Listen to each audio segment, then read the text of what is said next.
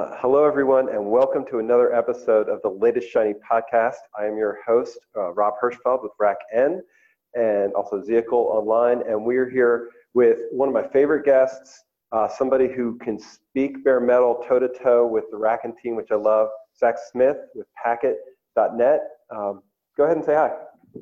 Hey all, um, this is Zach. Um, Rob, thanks for having me. It's fun to talk about metal with you. It's like legend on on amateur here, um, and I'll just try and keep up. All right. I, Zach and I love to, you know, we we are the fans of metal in the room, um, and uh, you want to give them a little background on, on what Packet does and you know why why Packet does it, which I love. I love your origin story. Um, yeah, I'll do my best. Um, basically, we are a public cloud provider. Um, we automate single tenant bare metal compute for around 10,000 developers around the world. Um, we do so with as little software opinion as we can possibly get away with. Um, so we give our customers uh, as much choice as we can give them on operating system, how to boot their own, make images, um, boot OSs that we give them, bring their own network, bring their own IP space, control BGP routes, basically do everything except for rack and stack the metal themselves. Um, we're doing it out of 15 locations globally right now. Uh, we're a three-year-old company, uh, but I've been doing the metal on and off for about 17 years. So maybe that's the more interesting part is like, why would I possibly want to get into a public cloud business in 2014? That's probably a good question. I, I, I know part of the answer for that, which is it, people actually need this, right? When you started the company, SoftLayer had just been acquired. We were watching a whole bunch of yep. Big MSPs try and do metal. Um, it's super hard. You and I both know this. Um, finicky, heterogeneous. Um, but you it should be easy, but it's not. You had a vision, yeah, to, to make it much much easier. And then you and I had a conversation that goes back to me, you know, even before you know, you and I've been talking for before both of us started our our various ventures. Um, and there's a price point for some machines where it is cheaper to run metal yep. than to run a VM. At least in the current marketplace, yeah. Um, I know we offer an 8 gig RAM physical um, bare metal instance for 5 cents an hour, um, which on a per RAM basis, if that's what you care about, is one of the cheapest things you can get. Um, but uh, yeah, I mean, metal is something that, uh, you know, we used to call it dedicated hosting, and that's what I started with in 2001 when I got into the Linux hosting world, and uh, we were always um, optimizing. That was obviously pre most hypervisors, um, so figuring out how to do that and and make it go has always been part of my DNA. Um, but I think what made it relevant and why you know I certainly got interested in being in the space was just introducing the power of fundamental compute um, to a generation that had never physically walked into a data center. Um, so in 2014, you know, I was lucky enough in 2001 when I needed to get a server online, I walked into my friendly ISP and um, he helped me get it online and we, we racked it and he gave me some cables and probably loaned me a bit of money for the uh, HP deal, whatever I bought, you know, things like that. And you have to get it online, right? And you could rent Colo by the U at the time. And, um, you know, now there's just a whole generation that hasn't had access to that. Um, yet we live in a time where hardware is actually becoming increasingly more and more relevant. Workload is getting so big that um, they're designing hardware, special silicon, or offloads or whatnot around the software. Um, so maybe we're going to go a little bit of um, snake eat its own tail. But I thought it was just an important, you know, next phase for my career to help, you know, a new generation, aka a developer or a DevOps user, access hardware without the abstraction of software layers.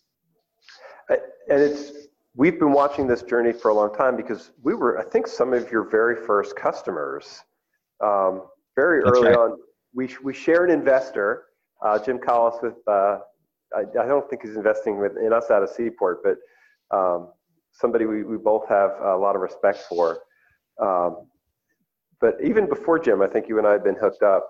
Um, and we came in super early and started playing with, with your APIs when they were, you know, I think type ones were the only type available. And yeah. We built some nice automation. You were our first uh, cloud cloud infrastructure for exactly the reasons you're describing. uh, right? We wanted to play with hardware. We needed access to more servers than we had. Uh, and frankly, even though we're a hardware company, we don't want. To. Let me guess. You, yeah, you want to. You, you didn't want to own the hardware. You didn't want to go muck around in the data center, but you wanted to control the whole thing. Exactly, and that's right. This is the the irony for us is as much as we're helping customers run infrastructure, it's you know our job is their infrastructure. It's not you know racking and stacking servers any more than anybody else. So it's this, it's an interesting need and the thing that, that I keep coming back to now, especially now when I'm, I'm thinking through edge infrastructure and some of the interviews yep. I've done on edge, right? The, the idea here is that we're not talking about enterprise IT hardware. Mm-hmm. It's the mm-hmm. same server, yeah. but the way you're managing it, the way we're managing it, it's different. How's it? Can you can you encapsulate that difference? Well, I mean, it, we've been buying the same product under the hood. I mean, they look like pizza boxes still, right? Um, some way, shape, or form. You got CPUs and NICs and hard drives and memory and all that kind of other j- good jazz, and you put an operating system on it. Um, you turn it on, give it some address space, and call it a server. Um, but what we found, and I think that that maybe is really coupled with this, is that you've just had a cultural change of people consuming um, infrastructure in a very different way. And I like to say that you know the software or sorry the, the infrastructure of the future will be consumed by a developer or the software that she writes. And um, you know to that end you know how do you control um, software or sorry how do you control hardware that's you don't even know how to boot regularly that sometimes does what you tell it to do and sometimes doesn't do what you tell it to do? And so i think especially as you get to whether it's edge infrastructure or as you know a full devops transformation or just 10 availability zones or you know legal restrictions putting your gear in other places i mean whether it's metal or vm you still got to consume this stuff programmatically. So for me it's not the gear that's changed so much. Actually the gear has changed a lot less than we'd like it to. Um, and you know that's maybe i'll save that for my rant topic um, rob but basically the gear is the same. It's the user whose priorities have totally changed. And um, luckily with this the blossoming of kind of portable software and great DevOps tools and techniques, people are able to consume hardware a lot more rapidly than we're able to give it to them. Um, so that's really our challenge to keep up with, and I think maybe that's that's the big difference you're talking about. So, so this to me is the highlight, right? It's it, this is a, a highlight that we just need to shout as loud as we can to the CIOs and the IT managers, because the developers and a lot of the ops people already know this.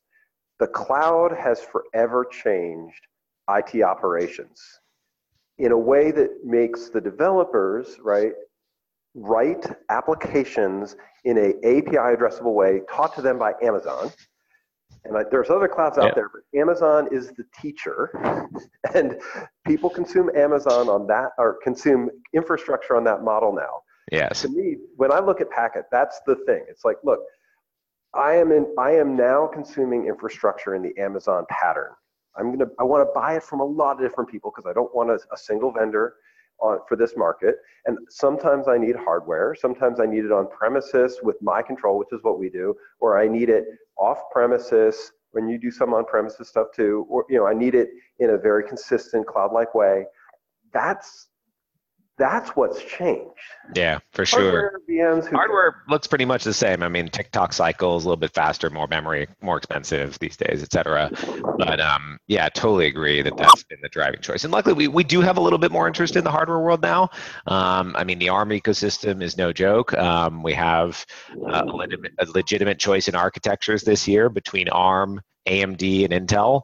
Um, so if you're into it and you can take advantage of it, I think this is really what it comes down to, is that over the next, say, 5, 10, 15 years, my kid just turned eight yesterday and I've been thinking about it a lot.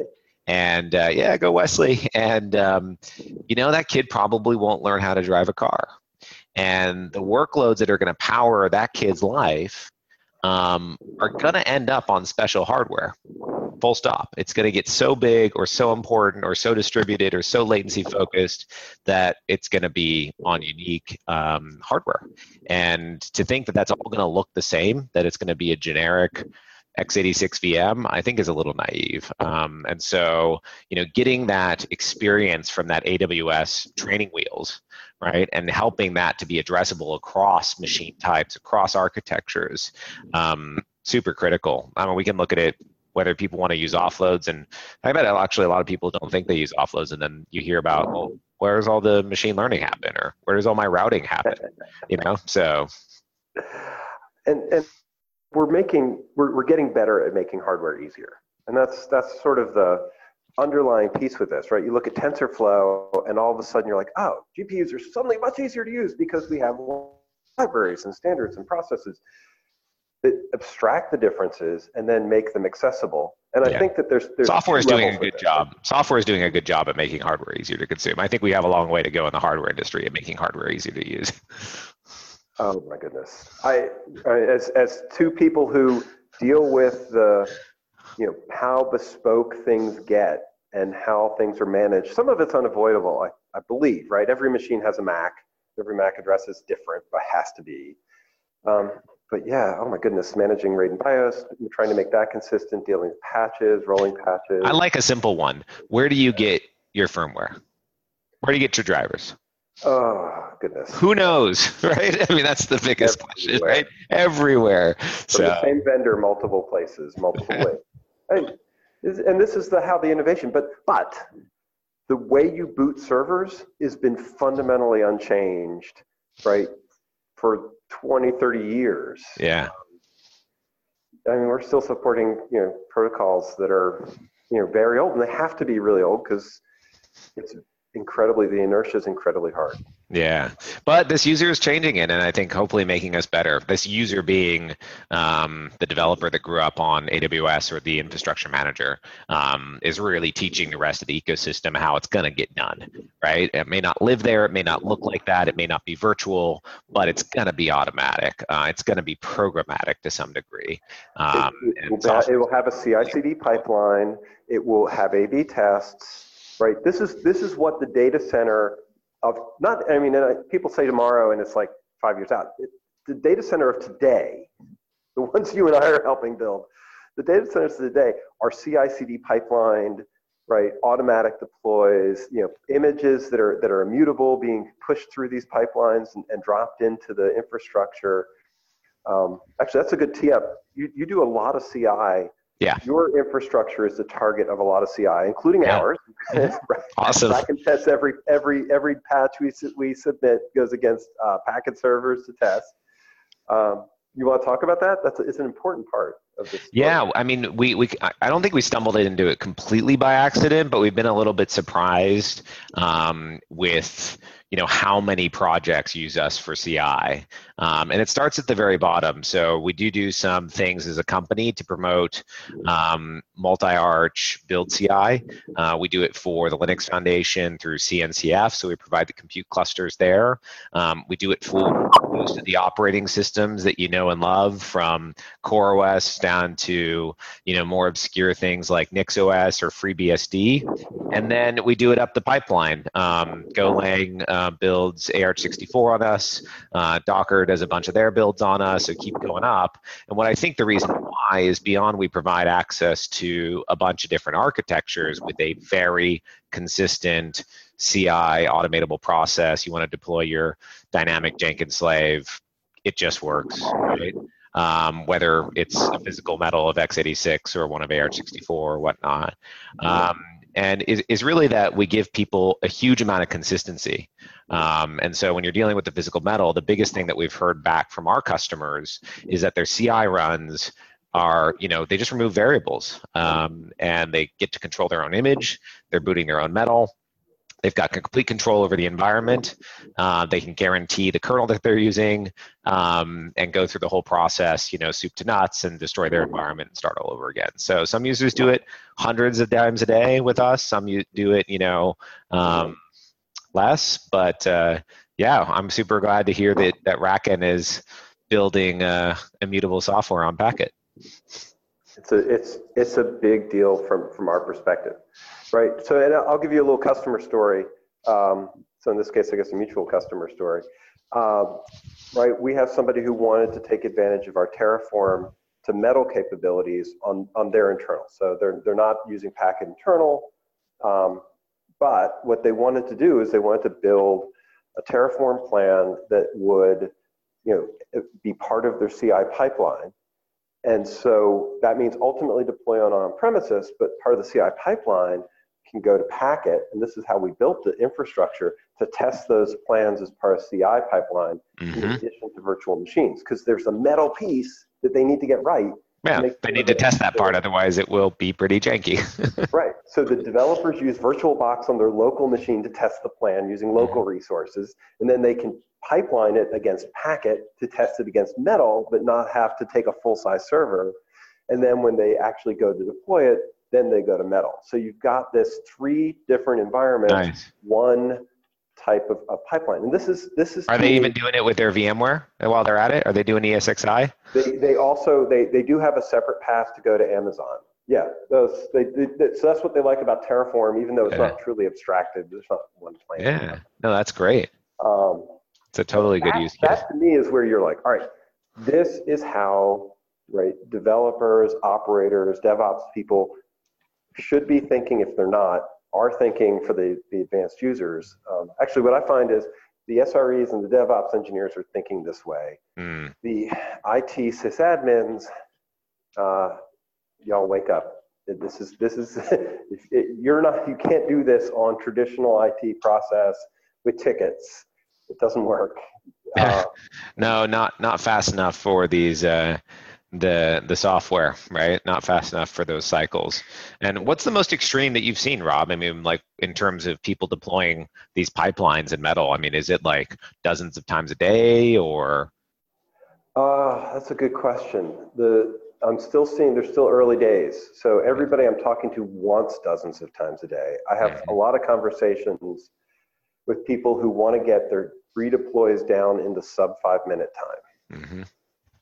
Um, and we're doing some work uh, around Kubernetes that, that should be driving that also. But hmm. um, you and I both know uh, getting sub five minutes is hard because a reboot takes yeah memory checksums. yeah, those things so, just take a little bit of time. So um, you've got you know five minutes, less than five minutes to reboot a machine, you know, boot an operating system, uh, install an image into it, and then DD into the, and then reboot into that image. So you've got three minutes plus of reboot cycles, best case. you've got two minutes of workable time to make that happen. Um, Let me just sneak preview into my no reboot install thing that we figured out. Okay, I'll tell you about it later. Okay, you and I need to compare notes because we've got we've, we've been doing some some work along those lines. Uh, so what is what is the coolest hardware that people are playing with in an automated fashion that you've seen? What's the weirdest stuff? Oh my goodness. You must have seen a lot. Uh, the, the coolest thing I saw was was not was exotic because it was liquid cooled. Ah. Uh, so just super dense or super dense, uh, liquid cooled type of stuff. Um, yeah, we've seen some weird. Greg's the one to get. Greg, our CTO, is the one to get on the phone to talk about mm-hmm. the weird stuff. Um, and you know, people trying to boot Pis and NUCs, and um, at one point I played with a early uh, Freedom, uh, the original generation of the Facebook uh, OCP stuff.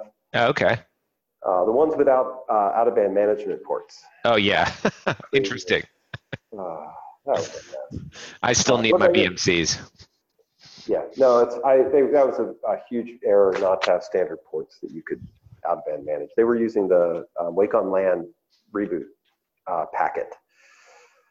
Um, which uh, uh, for people who don't, we're, we're way down in the weeds, but um, PCs have a have a way that you can, if it's enabled, you can turn the, you can send them a magic packet that forces them to reboot, called Wake on LAN, um, and that's what these original servers were using at, to avoid having to have a separate management management path for machines. Um, well, speaking of speaking about hardware, Rob, I mean, since we got a few minutes left, like, in any customer or anybody who's listening to this, or DevOps person, or SRE, or data center ops person, I mean, we're all talking about how to make metal super reliable and consistent and programmable and CIable and all that good stuff. But how do you get it in the racks? How do you order it these days? How do you ship it around so it can get imported into Hong Kong or India or London and somewhere else that you need to put it? Um, that I mean, that's worth a discussion because we're all making it once it gets in the data center, right? And it's racked. But how do we get it easier into the data center? Any ideas there, or what are people doing? Uh, they're relying on their colos in this case, or they take months to get things going. A lot of them are shutting down other data centers, right? They're they don't want to run and rack gear. Is what we're seeing is a big consolidation play for people. Hmm. Um, you know, so and that's you know, I know you have to deal with procurement issues. You have multiple types of hardware. Um, it's got to be insane to get those things. Yeah, up. we're in the logistics business effectively, and I, and when you think about, I mean, if Amazon taught people how to uh, how developers how to use infrastructure or, or DevOps people, um, it also just lent its incredibly um, sophisticated logistics capability to getting servers into warehouses. Um, and we call the warehouses data centers, of course. But um, I think that that is one of our biggest day in, day out projects is just how to efficiently move hardware around the world into data centers and we're a small company and you know what we find is that there's just a long way to go that the customer shift of um, you know it used to be an it person putting equipment into a local data center.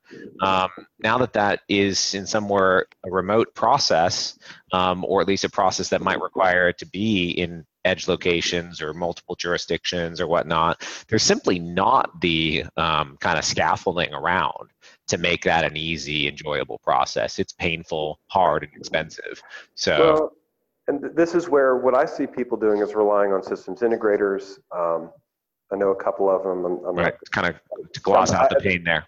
They, and, and they'll ship a full rack, and they're used to working with data centers or the colo providers, right? The the every, people are are trying to move up stacks. So mm-hmm. getting a colo provider who can procure racks as a relationship with a hardware provider and can get that stuff in and racked and going. Um, that's a big that that helps. In some ways, that's not the thing that that to me feels like it's slow. Well, and one of the things we try to help people with is they rack gear. There's mistakes. It takes them a long time to troubleshoot. There's right. no burn-in process, and so the idea that I can get my machines cabled, burned in, tested, and checked our experience has been that often creates weeks of delays for people. Yes, getting your MAC addresses uh, tied up to your ports and your yeah, cables tied up to your U location. You get you get somebody who who didn't fully seat um, yeah, a cable, and then all of a sudden you've got inter, inter, intermittent um, intermittent networking, or a drive's not seated correctly, and all of a sudden it's flaky. Um, hmm. Yeah, speaking of network, how much of what what RackN's doing these days is around the switch? Oh, that's a fun. Uh, we're talking to people about Switch. Um, we're not there yet. That's a, a, that's an exciting thing. I know y'all have quite a bit of Switch automation because you turn on ports and you isolate customers.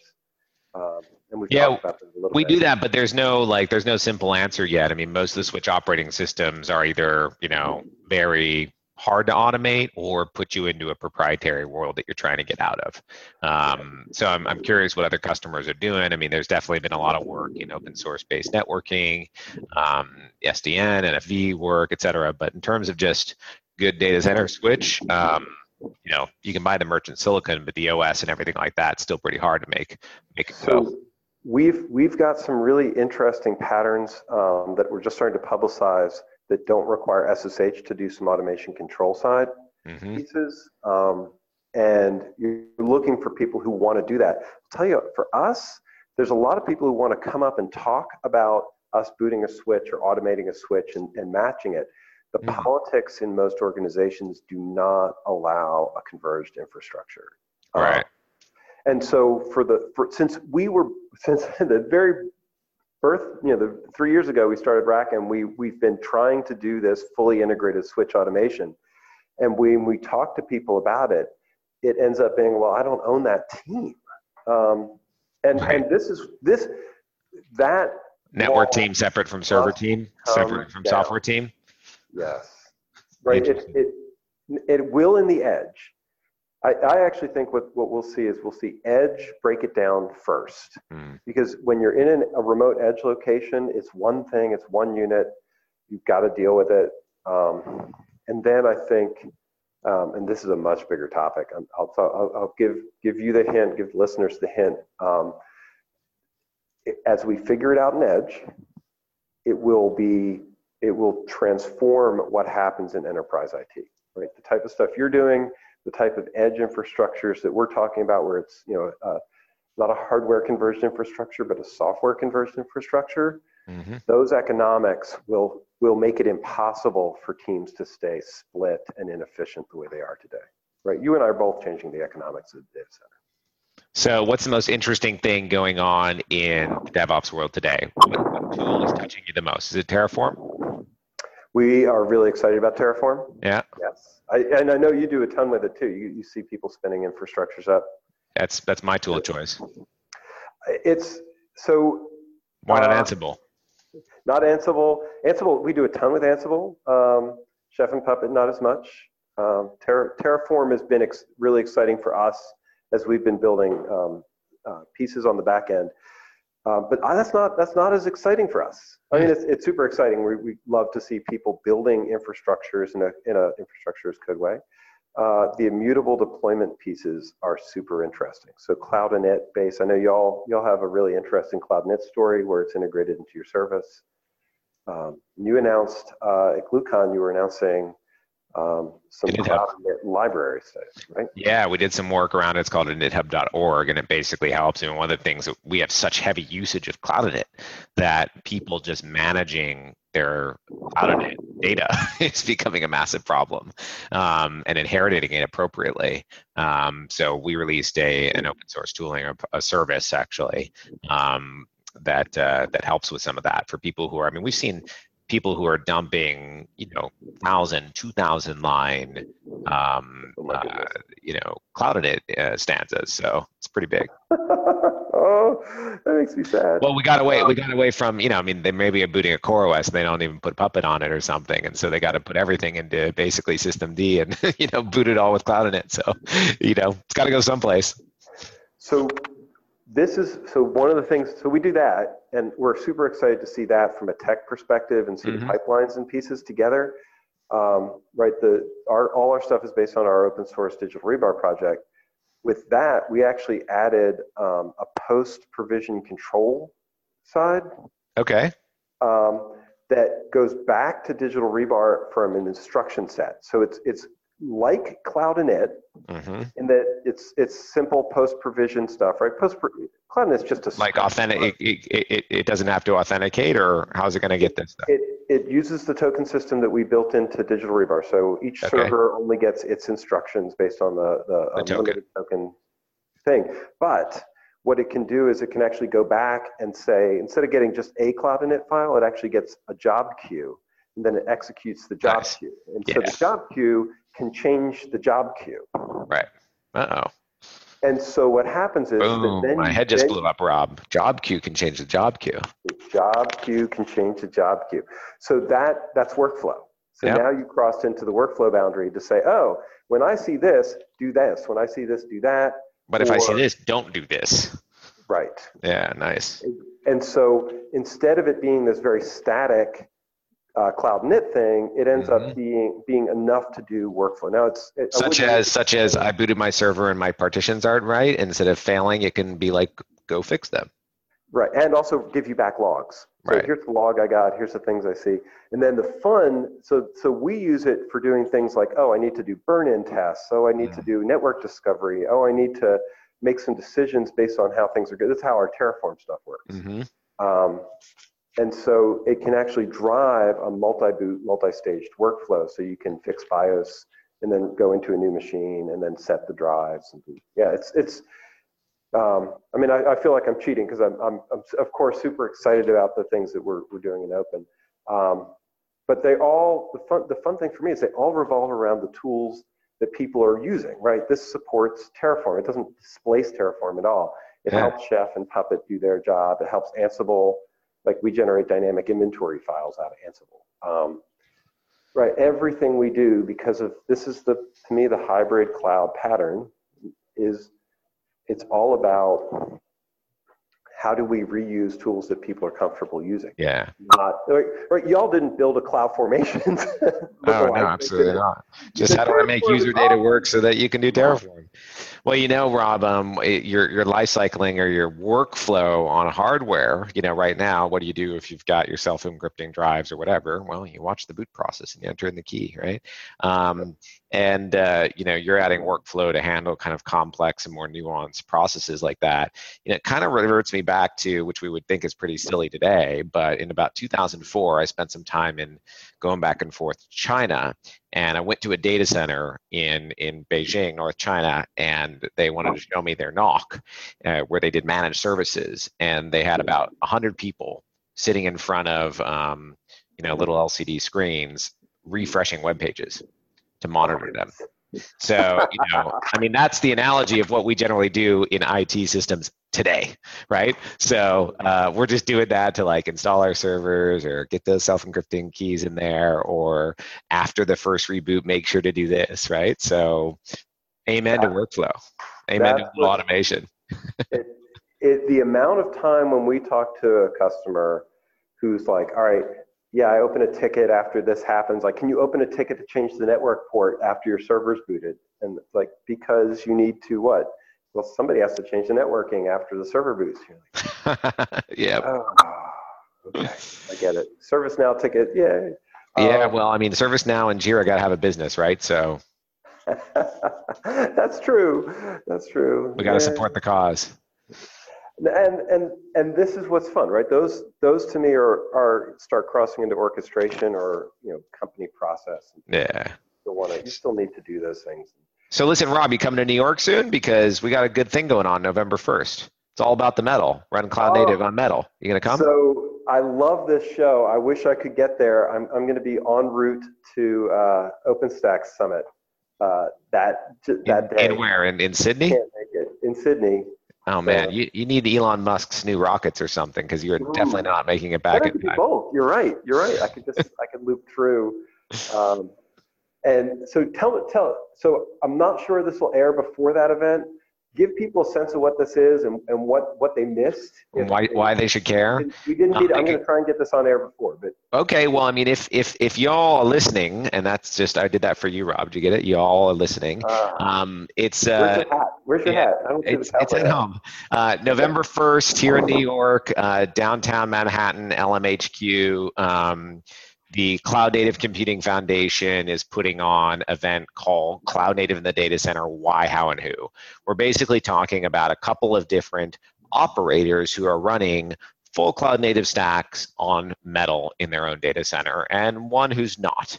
Um, so basically it'll be sam kottler who runs sre at github talking about how their metal orchestration works and how their kubernetes story has been. Um, raj dutt who runs grafana labs people um, that grafana uh, and they run a mixed environment between GCE and um, and Packet Metal, and then also Sarah Walker, who heads um, engineering at WhiteOps in the uh, very latency specific um, ad tech world. So it's going to be a good talk. We'll also have a couple lightning things, some really, really, really nerdy stuff. One is going to be Asaf from uh, Mellanox talking about high performance networking within Kubernetes clusters. Um, and then also Amir from Iguazio talking about serverless with like microsecond latencies wow. using hardware. So that is the SRE event of November, or at least of November 1st. And we're doing an experiment. It's going to be cool. You got to pay oh, $2 like for this event. All right. But we will give you $2 back. And if you're lucky, we may even give you a $2 bill. They're going to be special $2 bills. Get your subway fare back home. At least we'll know how much beer to buy, basically. I, I think this is smart, right? It's a token, literally a token fee. And uh, if you don't show up, I'm keeping your two dollars. Okay, that's my my side job. All right, my my insurance plan. The frustration, you know, uh, that I hear across industry of this, you know, costs nothing to sign up for a meetup or an event. I, I put my name in it and I don't show. I really never even intended to show, but I liked it on my calendar because I look smarter. Uh, well, you know what? We're we're we're going to change how you consume metal and this whole like drop off ratio at meetups. Okay, two bucks to register, but we'll give it back at the door. I love it. Yeah. I love it. That's good. Where else can people find out about Packet.net? Uh, well, you can go to packet.net. Um, you can read about us there. Um, sign up, try it around, run your CI pipeline, boot your own OS, muck around, and try and break the hardware. But not too bad. Let us know if you do. You- they are super responsive. They'll, they, they ping you all the time. All the time. Some, sometimes, and, and Zach's newsletters are great, funny, um, and I'm always impressed with how fast you're bringing up infrastructure and adding pieces. So that's awesome. All right, Rob. Well, thanks for being Excellent, a customer. Appreciate Thanks the for time. having me on the show. Awesome. Thank you. Talk you right. Take care.